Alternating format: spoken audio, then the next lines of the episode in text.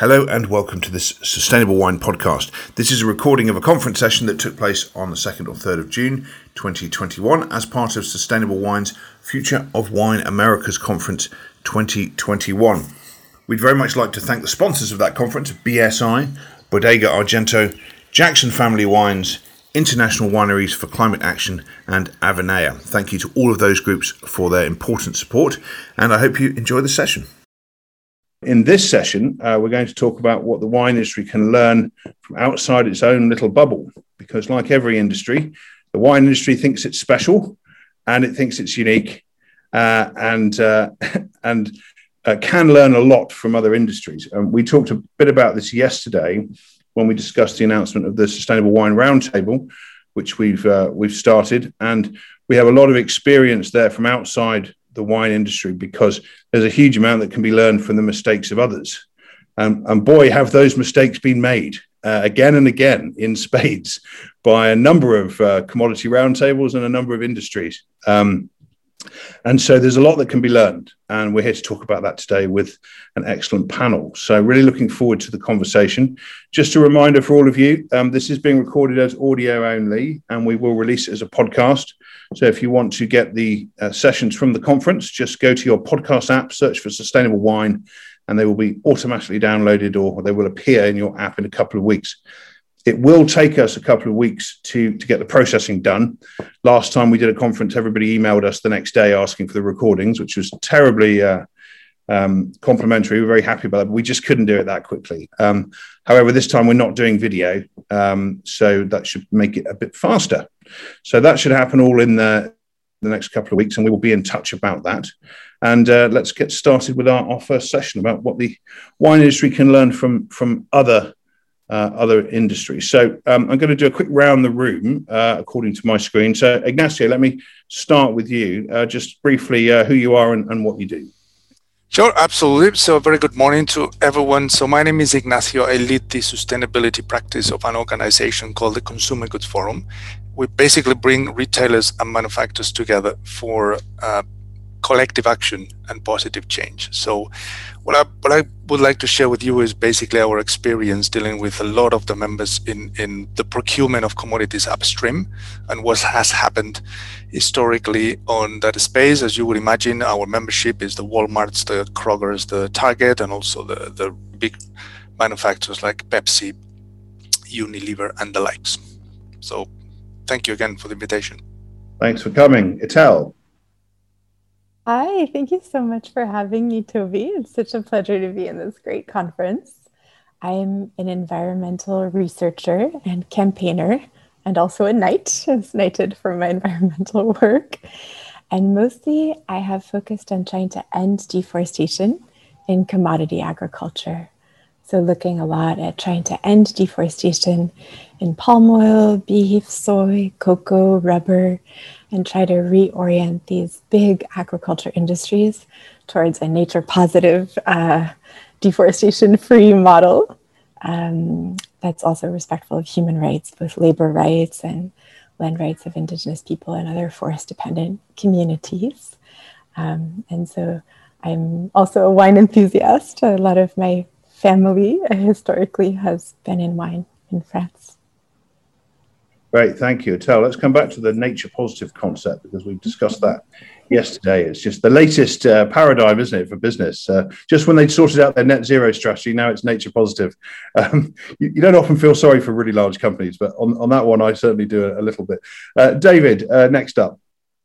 David Grayson, I'm Emeritus Professor of Corporate Responsibility at the Cranfield School of Management in the UK after having been uh, director of a centre there for corporate responsibility for a decade from 2007 2017 most of my adult career though has been spent uh, not in management education but uh, at the coalface um, as a practitioner advising working with companies around the world in responsible business corporate sustainability. So i started out in this field very young quite a long time ago Thank you. David's very modest. He wrote one of the first and best books on what used to be called corporate social responsibility many, many years ago, which is uh, on everybody's reading list still today as a, as a highly relevant uh, book, along with many others. So, David, looking forward to hearing more from you in a minute. Caroline. Hi, yeah, Caroline Herman. Um, uh, based in Washington, D.C., um, and I've been practicing environmental law um, since 2000, uh, primarily for the U.S. government uh, with the Environmental Protection Agency. So the bulk of my experience is in suing polluters um, and really understanding uh, the enforcement and compliance uh, framework. Uh, before that, I worked uh, with um, a couple of multinationals. I was at a law firm, and I was general counsel at an environmental nonprofit. So, um, so I've had the opportunity to work with a lot of corporations um, from different angles, whether it's the enforcement side or whether it's the uh, more supportive uh, compliance side and everything in between, and, and, looking for opportunities to go beyond compliance um, to, and and um, and really think creatively. Uh, you know, so most of what I have done would would not have been considered what we call sustainability today, but in fact, working with all of the environmental laws on the books, um, I look back and I'm like, yeah, that, that's exactly what we've been doing. So delighted to be part of this panel. Thanks, Caroline. And it strikes me that some of the pollution issues around vineyard runoff were some of the reasons why some got started in this space with, uh, you know, looking at um, outflow from vineyards into rivers and estuaries and the impact Absolutely. on fish. So that, that you know that's a, a highly relevant issue. Well, um, delighted you can all join us. Looking forward to the, the insights. David, let me start with you. you know, you've written a number of great books and, and some recently on on leadership, and and uh, you have this advantage of looking across industries and looking at how leadership is responding to sustainability pressures in, in a very dynamic way. So just be great if you could open with some thoughts on that and how how you see that as relevant to, to the wine industry today. So, first of all, I'm passionate about having a future for the wine industry as a good customer of the industry. I want it to continue to, to thrive and continue to, to innovate for a good few uh, decades uh, at least to come. I think, first off, just to say seriously that um, sustainability has, of course, the three pillars. Yes, the environmental side is really important, but we mustn't forget also the social or the economic as well. And for me, what we're talking about is essentially helping any business, large or small, to have the best chance of being able to continue into the indefinite future. And I think any company that is serious about that today has to recognize this is now a fundamental business issue. It's an issue of survival. It's certainly an issue of prosperity, of helping to build resilience. And I think what I'm seeing from leadership companies uh, across the world is, first of all, that they are being very clear about what is their wider societal purpose. Why are they in, in business? What are they in business to achieve? Really, uh, something to be um, focused on, I think, very hard by boards and senior management teams. Secondly, of course, being clear about where the company has the most material impacts, both negative impacts, social, environmental, and economic, but also where it can accentuate the positive impacts. Because what Caroline was just saying, this is not just about risk mitigation anymore, this is about opportunity maximization. Thirdly, I think flowing from being clear about what are the most material impacts of the business is having a strategy that covers the totality of the business, increasingly also its value chain, which addresses those most material issues and where the strategy for sustainability is increasingly inseparable, is, is really the same thing as the overall corporate strategy. And what I'm seeing leadership companies also now recognizing far more than perhaps 5, 10, 20 years ago is the reality that you can have a really good, powerful purpose. You can have a strong, comprehensive plan. But if your culture isn't right as well, if you haven't got a culture which is really um, about emphasizing empowerment and engagement of employees to give of their, their best to be responsible, to be accountable, transparent, ethical, and so on, and where innovation and sustainability are inextricably interlinked, without those crucial elements, then you won't really be able to make great progress. The other two key, key things that plays very much to what Ignacio is going to talk about in a moment um, in the Consumer Goods Forum, which is a great example of a whole industry several industries working together on a collaborative basis to find common solutions around sustainability. There is no doubt that we're seeing the best companies really being prepared to collaborate with a whole range of, of other businesses. And the leadership companies finally are talking up, speaking out, and speaking up around sustainable development and, and social justice. Those, I think, are some of the key lessons from other industries. Thanks, David. Let me put a question to you, which I, we can park for a minute. Maybe you can come back to, which is one, one of the things that excites me about the wine industry and sustainability is the industry has a tiny footprint compared to you know all the other issues industries, but it has this amazing ability to communicate and to punch above its weight is, is a, I think that's a boxing term. Um, and I'd love to get your thoughts a bit later on how it can leverage its position in culture to, to influence others. And I think that's a really important area the industry has to get to grips with because that's how it can really leverage its influence to make a big difference once it's once the own house is in order of course um, so perhaps we can come back to that point from you ignacio um, you've just been on the phone with a ceo of a major consumer goods company i'm not going to ask you who that was or exactly what you were talking about but you know you're in touch with all these huge companies that are under enormous pressure um, both from a resilience point of view, but also from a consumer activist point of view in terms of what the demands are of the modern customer. What, what are your insights on, on what the wine industry can take from, from the front lines of consumer goods? Yeah, sure. So uh, I think in general, um, the, the new consumers, millennials, Generation Z, uh, expect products to be ethically sourced, fairly traded, kind to the environment. That's that's the key. So companies are responding to that. We've dealt with a good number of issues related to commodities in the past, over the past 15, 20 years, mainly around the impacts caused upstream where these raw materials are produced. So let me pick, for example, on, on, on palm oil and, and some of the mistakes. So first of all, the oil, palm tree is, uh, for those that are not too familiar, uh, grows in regions around the equator. It's a tropical tree, it's perennial like the vines, and produces bunches of fruits out of which you extract the oil super high yield, super efficient. Palm oil consumption uh, is, is the most consumed vegetable oil in the world.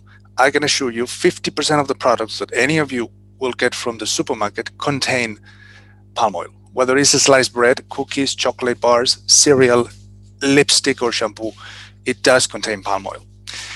The production is linked to deforestation and human rights abuses, especially in Indonesia and Malaysia. And since the early 2000s, it's been a focus of major tension for industry, NGOs, and government. So, what what typically happens um, with this uh, crisis uh, with upstream raw materials? On the first phase, you have a crisis is striking, something big and ugly happens. Allegations, protests, guilty parties are usually found. Companies act defensively. They are not the problem; they're only part of the problem uh, companies try to make a good thing out of a bad situation. Money starts flowing into a few iconic projects, but the problem is not solved. It's just covered up. Then you have a second phase where activism continues. Companies are tired. At this point, uh, first movers start changing the game. Companies start to realize that this cannot be solved by them alone. So that's when collective action comes in. That's when we at CGF and other organizations come in collective action only way forward. This is when uh, platforms like the Roundtable on Sustainable Palm Oil, uh, and I'm sure Etelle will talk about that in, in a minute, but uh, it brought producers, buyers, NGOs together. Sustainability standard is created. It doesn't solve all the problems, but at least it helps to bring some complex issues like biodiversity, fertilizers, inequality, climate action. It, it brings them to a group that can discuss it. Uh, sometimes it's these platforms are very slow to respond. Did little. Industry was not behind. The communication was wrong. However, any formation of a roundtable has a fantastic value, which is bringing all the actors together. Then, of course, on the last phase, you have a critical mass. Companies align, share an overarching goal. Sustainability can become the new normal and a true qualifier in the marketplace. Of course, there will always be laggards. So in my view, to avoid mistakes, um, I think you must help define sustainability in wine. You need to create some principles, criteria for global standards, uh, and it has to be collaborative. Um, in order to get any change, dialogue, advocacy must happen with all the actors involved, not just the one sector on it. I'll stop there, Toby. Thanks very much, Ignacio. Uh, some really helpful insights there. Um, and uh, we'll come back to many of those points. Uh, Etelle, uh, over to you. Um, really interested to hear your insights from a deforestation prevention and, and other commodities perspective. Um, so, Etelle, welcome. Thank you. I was really mulling over how to compare and contrast what we can see happening in other spaces, other commodities, and wine. And um, I thought of eight things that I would just pop through really quickly. And one is something that Ignacio kind of alluded to. You know, the wine industry can learn from other industries that have been hit very hard by campaigns, often run by campaigners like myself. Uh, you know, we've done things. I used to work at Mighty Earth, and before that, Greenpeace, uh, Human Rights Watch, Amnesty International. You know, activists, when companies and industries don't respond, will do things like massive petitions that create a lot of reputational harm and consumer anger, uh, shareholder resolutions that can cost hundreds of thousands of dollars to a company. I remember we banded together uh, with a number of NGOs and drove down the share price of a palm oil company. Ignacio was just talking about palm oil by 15% in 30 days because of their deforestation and their human rights violations. You know, we've organized mass protests. I think one lesson the wine industry can learn is don't wait until Greenpeace has thousands of people crawling around on your office, you know, building and dangling down from cranes. Uh, and don't wait until your customer base is outraged, right? You know, palm oil has gone through a, a kind of demonization, and a lot of that's because of these deep problems that weren't dealt with fast enough. So the wine industry can learn and just leapfrog and not wait not be on the receiving end of massive reputationally risky campaigns that will hurt the industry. Um, I think that's lesson number one. And the second lesson is you know, the wine industry does so much better than a lot of other industries on traceability, right? By its very nature. It's got this um, you know single origin uh, DNA that you know is is very different from say palm, cocoa, coffee, other commodities that trash the planet and drive deforestation. So that's I think one of the strongest points that the wine industry should capitalize on very quickly. Right? You know, there's been this enormous push against companies in cocoa and coffee have led some of those campaigns to force industry players to become traceable and transparent on that traceability the wine industry has already got a competitive advantage. So the question is how do you combat the fraud, the opacity, the problems that do persist, which are real? How do you capitalize on what the wine industry has as a competitive advantage vis a vis these other commodities and create a unified online platform where it's not just that individual vineyards are traceable because they're single origin, but where customers are empowered to have visibility on what they're buying. So, kind of unified one stop shop transparency on the traceability. That's something I think that the wine industry could leapfrog on. Then let me just like uh, talk about something a little bit harsher. I'm sorry because it can be jarring to have an environmental advocate in a panel, but you know the wine industry is doing terribly on certifications. I have to be honest here. You know most wine certifications are grossly inadequate First of all, because they don't cope with the number one climate problem that wine has, which is packaging. Right? So you have companies that are organic or biodynamic or this or that. First of all, they're all quite chaotic and not aligned around the world, which creates customer confusion and eventually disillusionment. But the second thing is they're missing the elephant in the room, which is packaging. And David David had a great point about human rights and this growing awareness of Me Too and Black Lives Matter and gender equality and, and, and racial dynamics. You know, almost none of the wine industry certifications have a holistic approach that takes into account the human rights issues and what Ignacio was saying traceability, as well as human rights, and then what I was saying about the packaging. So, yeah, there's certifications that are in chaos, um, that are grossly inadequate, that are not aligned. And I think that is something that can be remedied. Um, you know, the Sustainable Roundtable, the Sustainable Wine Roundtable is a fantastic step towards bringing order out of chaos. So, again, instead of um, experiencing what uh, palm oil with RSPO and cocoa and coffee with the Rainforest Alliance UTZ Fair Trade certification problems experienced. Just, I think my advice would be for the wine industry to look at what's happened abroad in other industries and learn and leapfrog and coordinate and harmonize. Then I'll just zip through some other things super quickly. The wine industry, by and large, has a pretty bad take on renewables. And you know, you look at a lot of other companies in different spaces, like the SBTI, the Science Based Target Initiative, and Toby, you'd mentioned Race to Zero.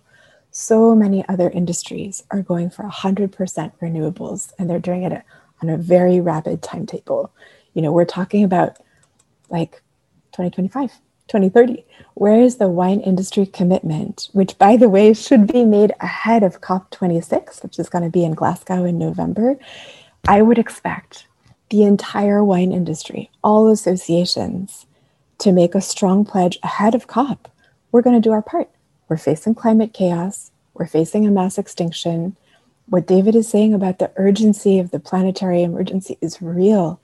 How is the wine industry going to step up on renewables? You're really far behind.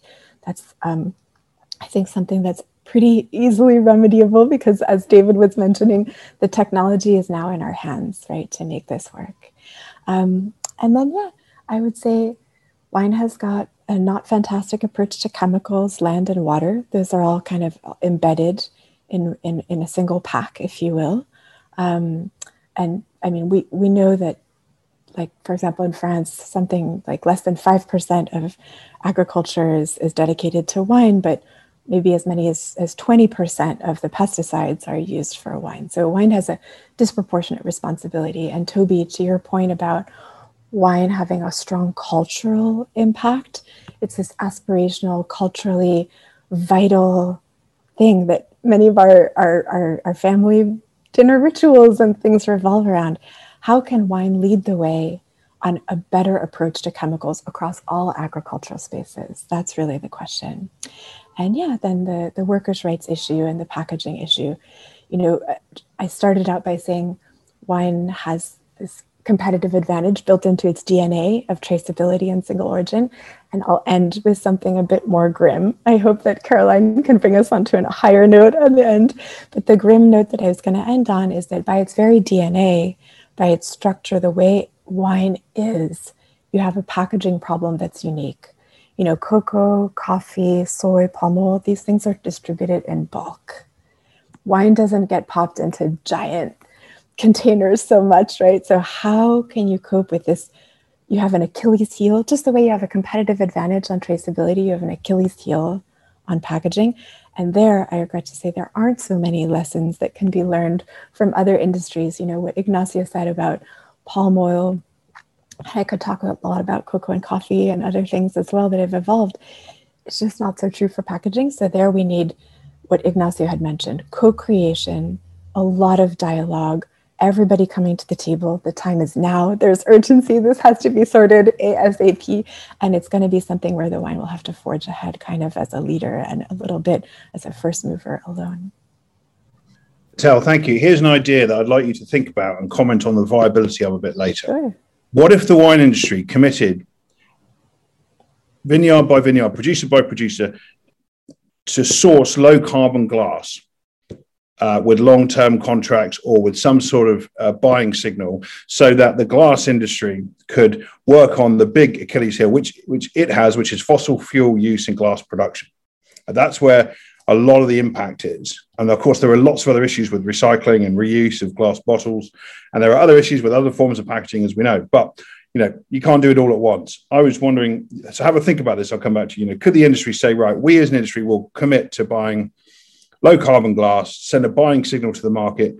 Could that help the glass industry move faster to lower carbon production? Um, that's something to think about. I'll come back to your comments on that in a bit. And of course, anybody else on the panel. Caroline, uh, over to you. Um, really interested to hear your point of view on uh, on what can be learned. And, and of course, being an MW yourself, um, you know exactly where the wine industry challenges are. So, really interested to hear your point of view, Caroline.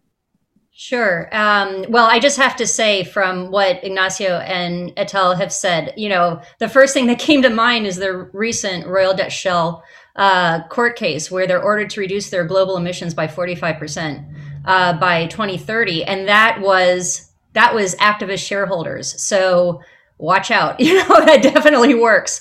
Um, but i just uh, i don't know if any of uh, you have had a chance to look at david's book all in and i just i love that title. You know i think everyone on this webinar is already all in. Um, we're thinking creatively and expansively um, about sustainability but equally we have to remember there's a lot of producers and industry members that are not all in, right? They're not considering sustainability, and that's for a variety of reasons. Um, it can be willful, it can be overlooking it. Um, you know, not not here to judge at the moment, uh, but you know. When we talk about developing sort of a standard or a certification for the the wine industry that would be sort of an overarching framework, you know, it reminds me of the overarching laws that we have in our countries. Uh, the difference, though, is that laws carry fines and penalties for violators. Um, and the point of that is to serve as a deterrence for future violations, uh, with the end result to create a level playing field. And it's only when you have a level playing field in your sector that you can have fair competition and, in fact, innovation. Um, and so I've spent my career as uh, a, an, a federal environmental enforcement attorney um, working within that system, um, both to enforce it and and to ensure compliance with it. Um, so I'm not suggesting that the wine sector adopt the whole fines and penalties approach. You know, this is, as has already been said, it's an industry that absolutely prides itself on collaboration and open communication with its neighbors and other stakeholders and obviously customers and um, most importantly i think a real willingness willingness to learn um, and change. But you know maybe in terms of lessons learned or, or simply just looking ahead you know as countries begin to codify um, their climate policies and concepts into enforceable law uh, there's no reason to think that the wine industry won't be implicated. Um, last September, New Zealand was the first country uh, to require that the financial sector report on climate risk. Uh, it's it's the TCFD reporting requirements, um, and what it does is it brings climate risk and resilience into their corporate decision making, and they've got to report or explain it. Um, the UK, EU, Japan, Canada, Australia are all working towards climate reporting. The UK just got closer very recently. Uh, two weeks ago, the Biden administration here in the US just um, issued an executive order on climate reporting. You know, I just don't think it's um, out of the realm of possibility to think that at some point in the future, the agricultural sector, the beverage sector, you know, all of the sectors that the wine industry touches upon will be somehow um, under these same sort of regulatory frameworks. And so it's just it's just another tool I'll throw uh, I'll throw into the box. Um, or, or, or something to consider as as we move forward. There's a lot more to be said about lessons learned from various um, enforcement cases that I brought. Um, uh, that you know, I'll I'll try to keep it really short. You know, I think number one, um, as has been said at this conference, sustainability is no longer an option. It's absolutely a requirement, whether it's mandated by law or not, um, and that may be coming very soon. Um, in all of the enforcement cases I brought, we had to consider the social and the governance in addition to the environmental. Uh, we had, you know, workers and factories that absolutely had to be considered. And really, when it came down to it, the settlements were based on governance. Um, there's always going to be trade offs in every decision that you make. Um, and what we were looking for as uh, environmental enforcement attorneys was the best benefit for the environment what the defendants were looking for was the best financial business decision. And what we had to do was find a way to come to, to, to figure out where those two points met and come up with a with a settlement um, in order to resolve the violations, um, put in corrective action plans moving forward, um, and, and get some resolutions. So even though we do need to be collaborative and come together, we're not always going to be coming at it with the same motivations. And I think that's important to remember. Not all of us have to be tree huggers. I, am a tree hugger, but uh, we, we don't all have to be in order to find a shared purpose and a common goal. And then finally, there's the big issue of um, all of the pollution that has gotten externalized. You know, how often are little wineries paying for the carbon that's generated from fermentation tanks? You know, are we really thinking about that or are we externalizing that to, to our consumers? And with that, I'll stop. Thanks very much. I read a really interesting quote on that by Jancis Robinson, who said that um, Dr. Richard Smart, the Australian climate and wine expert, had, he'd posited that what would consumers think in the modern world if they could look at vin, uh, look at wineries when fermentation was happening and see this, and if they could visualize these clouds of CO2 coming out of wineries during fermentation, would that be socially acceptable? It, and I think that's a brilliant question to ask. It's so true. I used to work on uh, oil and gas enforcement, and what our inspectors would do is they would stand outside the fence line and aim their infrared cameras at the smokestacks. And what you could not see with a naked eye, but you could see with infrared cameras, was devastating. It's plumes and clouds of pollution that we just don't even realize yeah, it's a really interesting idea of visualizing pollution, isn't it? And there was a lot more um, activists and websites and technologies enabling us to do that. Um, Caroline, let me ask you about the potential for human rights risk. I know you're more on the environmental side, but I've been running modern slavery and human rights conferences for about 20 years. And we, until a couple of years ago, we were doing them in New York every year with Freshfields. And we'd always get Homeland Security um, and Customs and Border Protection and others to come along, even during the height of the lunacy of the Trump administration. Sorry, I shouldn't say that's not my country, but it did seem a bit mad to me. Um, we still had these enforcement agencies coming to meet 50, 100 companies in New York. And, and, and actually just standing up. I remember every year the guy from Customs and Border Patrol would stand up and say to the companies, I am waiting to bust you guys on slavery issues and human rights issues. Give me a reason, please and I'm giving you now a direct incentive to take to your boards to tackle these issues. And it was great, you know, because these companies were like, oh, well, previously I'd have been really scared about that. But now I've got ammunition to go back to my board and my shareholders and say, we need to tackle these issues at source in the supply chain. And then we saw, you know, recently Sime Darby was banned from having palm oil come into the US for human rights reasons. Um, and there's a rubber glove manufacturer from Malaysia that's not allowed to import into the US because of human rights accusations, unfair or otherwise. It sets a bar. And I wondered when it comes to sort of vineyard workers and the human rights issues in the wine industry, when we're talking about that a bit at this conference, but not that much. So, do you think that's uh, an area where much more action will be forthcoming and, and much more risk needs to be managed? it's it's hard to say and there's um, what you've been talking about is very complicated so a lot of the um, the migrant worker issues would be um, under state law so the individual states rather than federal law but what i can say about the imported products that you were mentioning um, i work daily with the u.s customs and border protection and and mind you it's it's two different branches they they look at movement of people, but they also look at movement of goods. And I think that's really what you were talking about.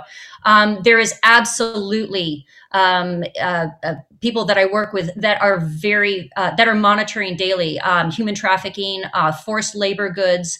And um, it, it, it, sometimes it can just um, be a matter of priority within within those agencies yeah, it certainly seems like an area that needs to be tackled. And we are talking about this. And of course, lots of vineyard owners pride themselves on having the same workers come back year after year and really trying to take care of them. And you know, I heard of I can't remember which vineyard it is now, but they're getting so micro managing in the vineyard. They have one worker per vine. And it's their job to care for that vine in particular. And I was thinking, what amazing margins you guys must have to be able to do that. Isn't that wonderful? You know, can you imagine that, Ignacio, in other areas of agriculture? No. um, uh, so uh, really interesting. Um, I, I, will. Well, I will say that there are um, there are importers and there are members of the uh, of the trade that are um, putting pressure on their suppliers to disclose their labor practices. They're able to put those policies and statements up on their website. Um, it's it's it's exciting and it's changing, and um, the the whole point is just getting the message out there. Yeah, there's a good question from Pam here, just to build on that, Caroline. Um, are there other um, regulatory approaches coming down the pipe soon that the wine industry should should be cognizant of, or have we kind of mentioned them all so far? I'll come to you in a minute to tell on that. Um, at the so specifically at the federal level, there's so much going on that's hitting us every single day. I, I can't even think straight anymore. Um, basically, under the new administration, every single federal agency has a new mandate, which is to consider climate. And I think that's a large enough umbrella to encapture to encapsulate a lot of the activities that the wine industry is is part of. So um, guardedly, yes but I, I can't say specifically. Yeah, there's a lot happening, isn't there, before the midterms? Etelle. Yes. I was going to say there's a law that was just passed recently in France, which is called the Devoir de Vigilance, the Duty of Vigilance Law. It um, covers every company that's French that has over 5,000 employees. And that means that big beverage companies like Pernod, Ricard, um, but also all French supermarkets, you know, Casino, Carrefour, Super U, all the big supermarkets, Leclerc um, is an exception because of its structure, but uh, almost all the, the, the major French supermarkets are covered by this law. This law would transform the wine industry if it were enforced, and it's very new, so I anticipate it will be enforced. But according to that law, you have to disclose publicly every environmental, social, and health harm in your supply chain and you must take steps to mitigate all those harms. And you have to disclose everything you're doing to mitigate the health harms, the human rights harms, uh, and the environmental harms. So the French wine industry is just waiting for the next shoe to drop.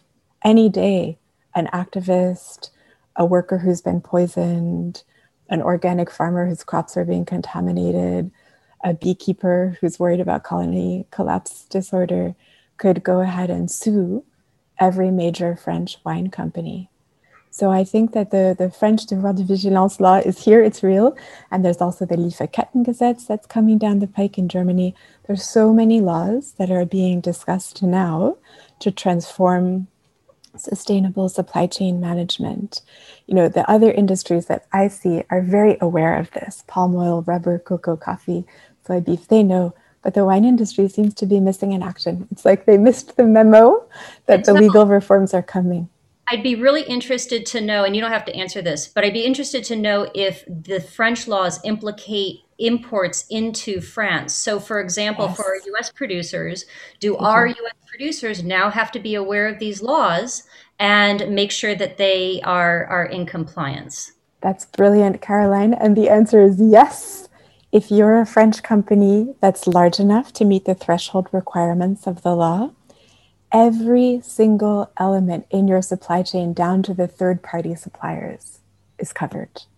But I think, you know, we're straying from Toby's original point, which is that, yes, there is a lot of legal requirements that are coming down the pike, but we're also in a planetary emergency. If we don't fix the climate chaos crisis that is coming, we are all going to die our children and our grandchildren are going to die. So, irrespective of whether you would get a fine or go to jail, I think it's incumbent on the wine industry to start thinking with a great deal more urgency and a much different sense of responsibility about how not only it can meet the minimum requirements, but lead, which is what David was saying back at the beginning. By the way, everyone, Etelle is also available for children's parties. Um, if you need. I'm just kidding. Uh, uh, Ignacio, I have a question for you, but uh, David um, wanted to come in here. David. So I wanted just to emphasize yes, I think there's a lot more legal pressures coming along. And essentially, it's what the economists say is about internalizing the externalities, um, which has been sort of needed for quite some time. But I think there's there's some even bigger pressures in a way, which is investor pressures. So, for example, in the first quarter of 2021, two billion, that's with a B, not an M, two billion dollars a day went into ESG, environmental social governance, which is another way of expressing sustainability, $2 billion a day went into ESG funds. So I think we're going to see a lot more investor pressures. And at the same time as the, the Shell court case, which, yes, to answer one of the chat room questions, was brought, by seven environmental NGOs, I think something like 17,000 citizen activists, and is only um, applicable directly inside the Netherlands and so on, although it's a very important straw in the wind. But actually, I think even more significant at the same time was the vote in the ExxonMobil AGM, led by a terribly tiny investor with 0.02% of all of the shares in ExxonMobil. But nevertheless, they persuaded the big boys and girls like BlackRock and Vanguard and so on to vote for three new non executive directors who are there to try and shake up and push ExxonMobil, you know, huge global company, to move much, much faster on sustainability. So I think there's really strong investor pressures. And we haven't begun to talk about the Generation Z and the millennials and their attitudes as employees wanting to work for organizations with, with purpose. Yeah, thanks very much, David. Um, I was lucky enough to work with uh, Jancis Robinson and her, on, and her team on her sustainable wine um, writing competition. And when we looked at the shortlist and the eventual winners, um, it was a fascinating process to go through. Um, and the ones that really went big on purpose and culture were all the ones that were shortlisted. And of course, they had the performance underneath, but that was really, really key. And you know, that was only a small group, but it was an experienced group of wine writers and me, bizarrely, um, who, who looked at that. And it, it, was really clear that that was a major driver. Um, Ignacio, let me let me ask you about um, how and why consumer goods companies are asking for more regulation and due diligence. This earlier point, I saw a letter just the other week. I think Ahold sent it out um, the, the, Dutch supermarket, and they had about 50 signatories asking the EU for more laws on environmental due diligence for imports. Why are they doing that? And is there a possibility that could disadvantage some smaller players? Because you know, I always get a bit suspicious when big companies call for regulation. I always think, are they trying to level the playing field a bit here? And actually, that means their advantage sometimes because they're already doing it, so they want everybody else to. So, tell us your thoughts on that and how, how it might be relevant to wine. It's it's based on a quick remark uh, to Etelle's point on the French law. The European Commission is considering it, so it might be a reality for 27 countries instead of just France. So if you're exporting into Europe, this might be the new reality. Switzerland took it to a referendum and it didn't go through because of so much pressure from corporations not to disclose, to be transparent. Switzerland, different animal, but uh, um, so uh, level the playing field is is is the key behind. We've seen it with uh, things like extended producer responsibility for plastics. Companies feel alone in this thing, and they say, "Well, why am I the only idiot paying in here?" Let's let's make this the industry norm by bringing it to legislation. Why am I the only one paying certification for imports? Why am I the only one taking the heat for all of this? When in reality, if you look at soy, 35 million tons of soy come into the European Union 80 million tons go to China.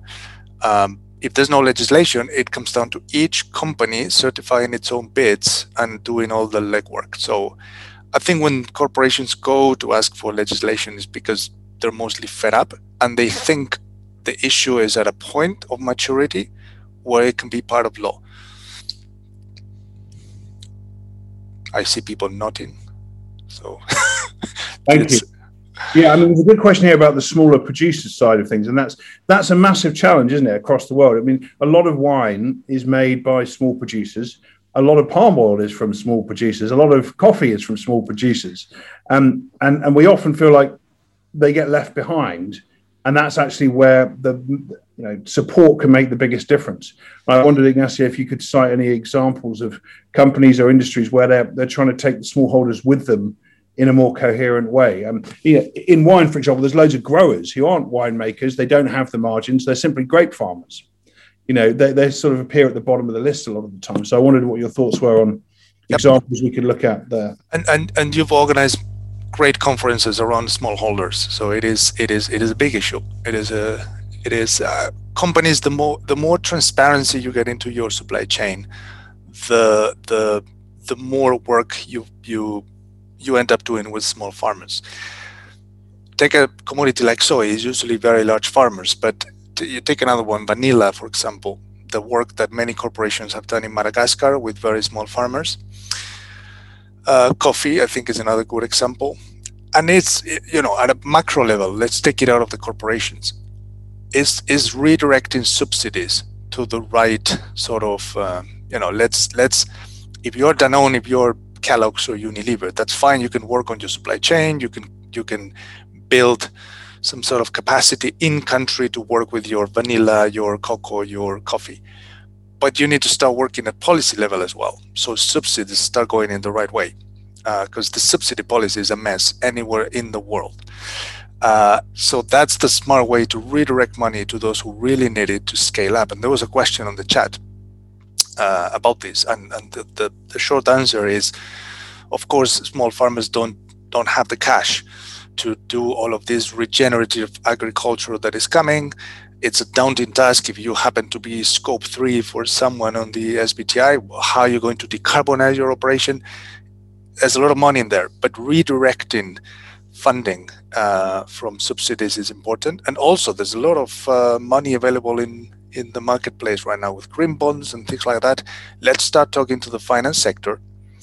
Uh, stop worrying about the Exxons of the world focus your money in the things that will really get you in the short medium term a better result and small pharma could be one thank you david uh, let me bring you in here um, companies companies have long said that they don't like politics but they will get involved when it suits them there's been a lot of corporate hypocrisy over the, the decades here um, but now we're really seeing this urgency around reforming some of these broken subsidy and incentive systems even though companies are quite obsessed, you know, they're uncomfortable with it. And you see these Harvard Business Review pieces, don't you, now and again, saying companies should stick to doing what they do best and not get involved in politics. And the FT occasionally runs a piece on it.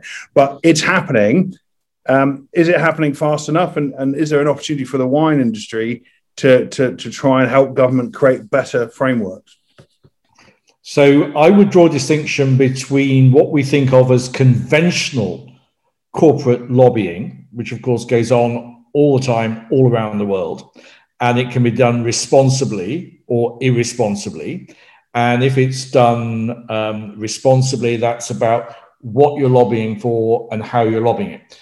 But what Mark Lee and Chris Coulter and I wrote about in our, our book, which um, uh, Caroline was kind enough to mention, All In, we talked about advocacy by businesses. And we think advocacy it's not just a play on words to use some different language, but advocacy is where businesses are speaking out, speaking up around sustainable development, around social justice, taking a much longer term perspective. They're advocating for policies, and, and certainly Ignacio is absolutely right, switching the kind of the subsidies and the tax regimes to be pro sustainability, pro regenerative.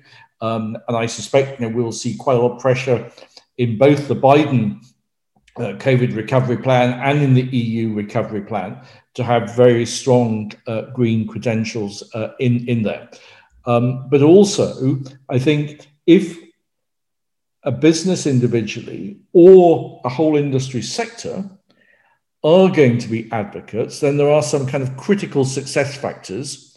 So it has to be authentic, it has to be consistent with what the organizations are actually doing. So you can't have, you know, do as I say rather than do as I do.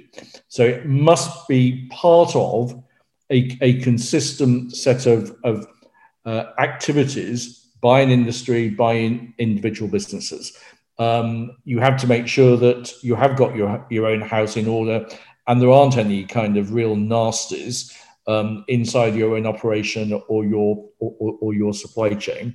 I think you know you have to be able to explain to your different stakeholders why this is relevant. And if you're going to take a very very controversial stance, and we obviously saw a lot of that in in the US during the Trump presidency, with business leaders speaking out over things like Charlottesville and and the, the whole Black Lives Matters uh, movement, particularly after the appalling murder of, of George Floyd, it has to be something where you can um, explain the rationale. And I think if it's going to be really controversial, you need to make sure that you have briefed your board, you've you've you've, you've got um, your key institutional investors to understand why you're doing this and how this is not a one-off. It's not somebody waking up in the morning and deciding to do something in a particular way. It is because this is part of a long-term coherent plan around commitments on, on sustainability. Um,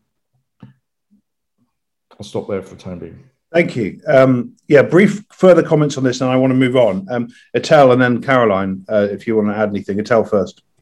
I was going to um, speak to that point that you raised, Toby, which had been put in the chat about the cost for small producers and smallholders and the more vulnerable, smaller, less affluent actors in this space.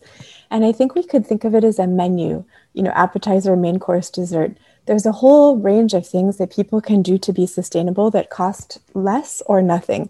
There's a kind of misapprehension that everything green is more expensive, and that's just not true. So often, you know, renewable energy can actually be, pay for itself and then give you money over time. So if you're thinking about it, you know, in the two month horizon, it's expensive. But if you think about it in the 10 year horizon, you make back the money. There's a number of things like gender equality and treating your workers with dignity that are just free. You know, it's the right thing to do and it doesn't cost anything having every single label printed on recycled paper, all the cardboard boxes made out of recycled paper. These things are cheaper, actually, often than using the virgin materials that make a wine, transportation, et cetera, um, uh, more costly. You know, even electric vehicles, right? There are now electric vehicles that are excellent, that are cheaper than other things on the market. So that's sort of the appetizer. Every vineyard, every actor in the wine sector should be going for the low hanging fruit that's financially easy to take on, even for a small group. And then there's some things that I think go back to this question of the sustainable wine roundtable.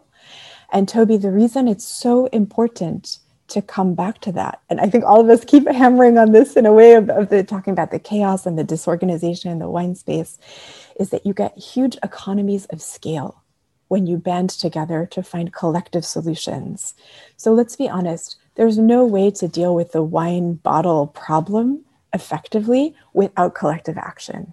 Right? Of course, individual companies could stop going for super heavy, actually very expensive bottles and pretending that that makes their wine better. That's like an easy thing. But to really get into reusable bottles, that takes collective action, right? Because you all have to start going for certain kinds of bottles that can be reused at scale.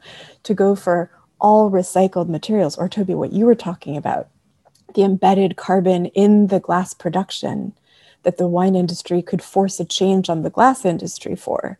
That's something that you can only do when you band together and you have the power for group action.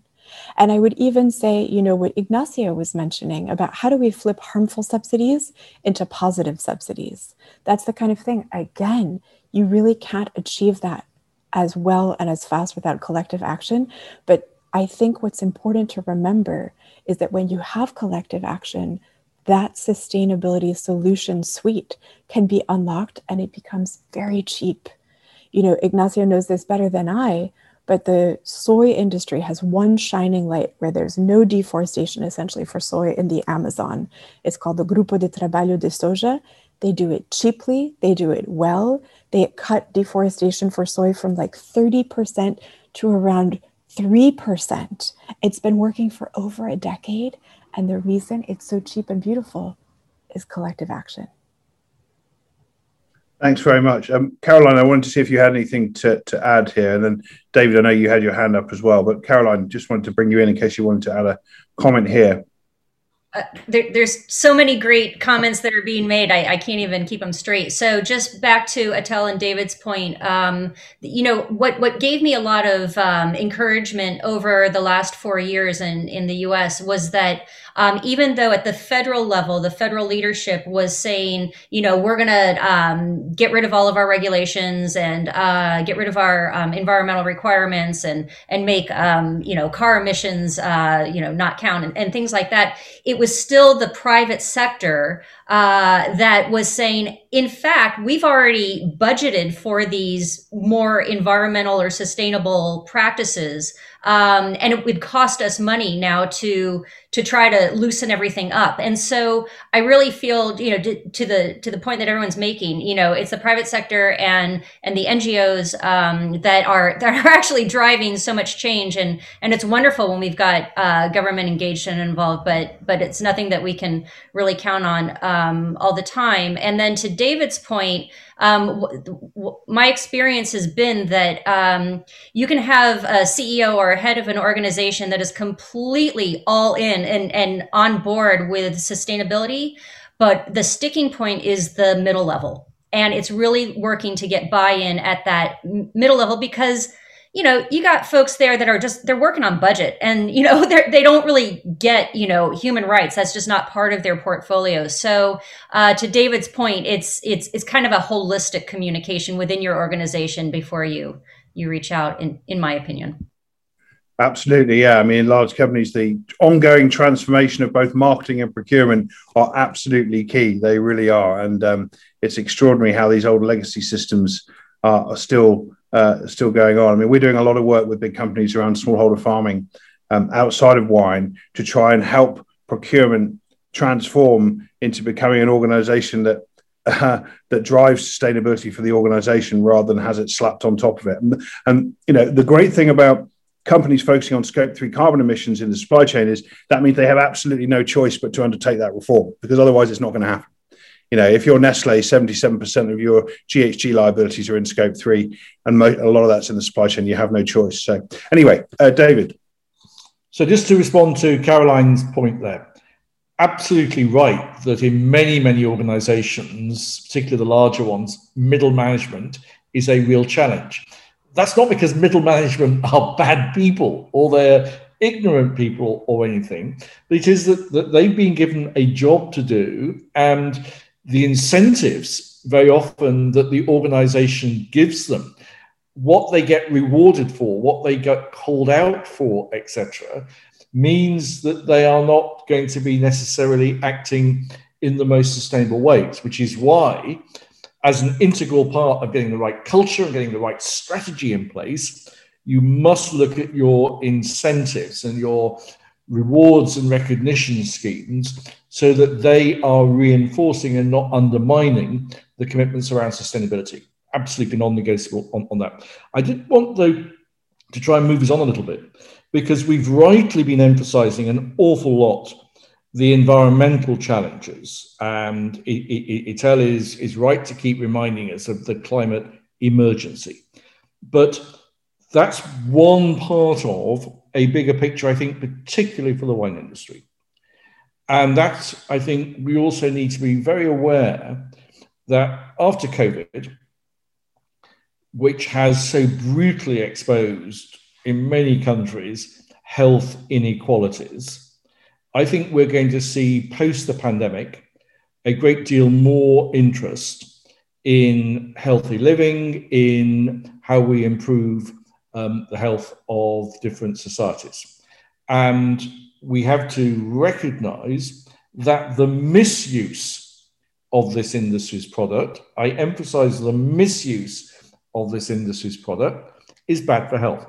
So I think that there is an opportunity for the industry to get ahead of some of the debate and really talk about how to be drinking responsibly and so on. I know that there's been for several decades now, alcohol industry more broadly has been doing to greater or less uh, efficacy with greater or lesser genuine commitment. Let's also face it. Um, they've been doing responsible drinking campaigns, but I think there's going to be a renewed urgency around that social side as well as on the, the environmental side. Yeah, I heard somebody in the industry, I can't remember who it was, uh, say that they, the biggest threat around to wine is the anti-alcohol lobby. And you know, you look at the Lancet stuff um, run by some real fundamentalists in many cases. You know, trying to ban alcohol and so on. And I know Ignacio, the Consumer Goods Forum, there have been some, some real fights going on around alcohol and, and so on. I wondered if you could comment on that. Um, I am not asking you to name names, but uh, we need to finish up in a minute. But I'm just curious to your views yeah. on it. No, no, absolutely. We um, we we have an entire group dedicated dedicated to health and wellness, where the the members kicked out the alcohol companies, basically, because we have one big initiative around advertising to children, and it didn't go well with the message. Obviously, to have some alcohol companies sitting in there, arguably some of the other companies selling incredible amount of sugar, salt, sodium. Um, that was a pushback from the industry. It's like, you know, my, my product contains, in the case of one, 12, 14% alcohol. But if you look at your, your percentages of sugar, salt, that's precisely what we're doing now, focusing on that. But alcohol was taken out from that discussion. Yeah, and like I'm not saying sustainability provides a, a solution to the anti-alcohol lobby, and clearly moderation is really important. But certainly, it's it's uh, moderation has to be that issue that's uh, that's brought in. Uh, but I mean, the, the rest of the alcohol industry has that same problem as well. Of course, you know, hard seltzers and spirits and so on. We have to finish up, but I said I would ask uh, Etelle and David to respond to the questions I put earlier. So let me ask you to do that. Etelle, let me turn to you first. Um, the idea of uh, the industry sending a buying signal to the glass industry. Any further thoughts on that? In terms of uh, perhaps not necessarily an easy win, but something that could be done. How realistic is that idea?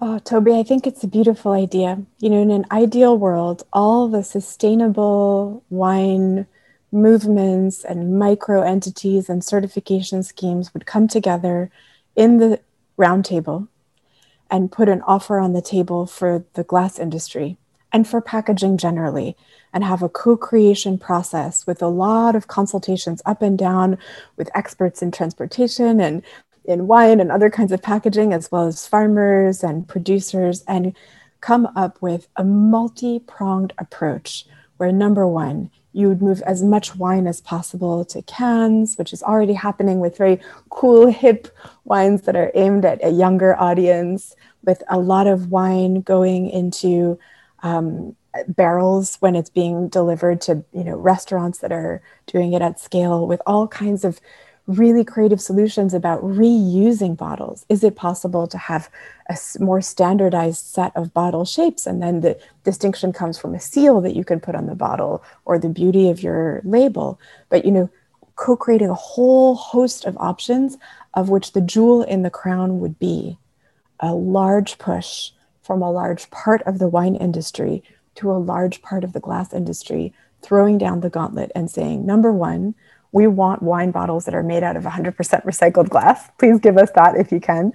And number two, we want you to really start thinking creatively and strategically. Sit down with your engineers. How can you get us wine that is almost zero energy?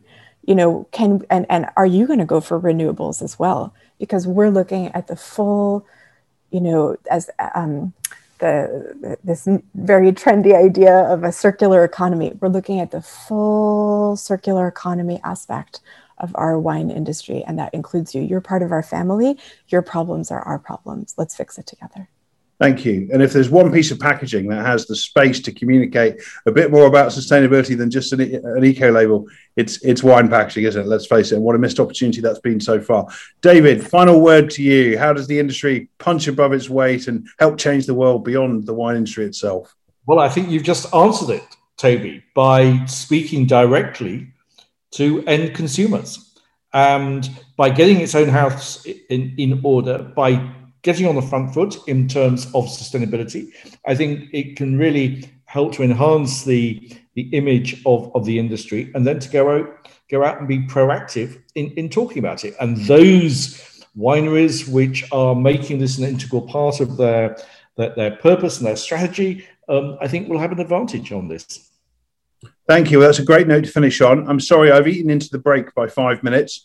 Uh, uh, so, but I think you'll agree with me it was worth it. So we'll take five minutes after this for our next session. But join me in a virtual round of applause for our panelists. An excellent uh, group and what a, a, superb bunch of insights. Thank you so much, Ignacio, Etelle, David, and Caroline. We'll take that five minute break now, and the recording of the session will be available afterwards. But uh, for now, thank you all very much indeed.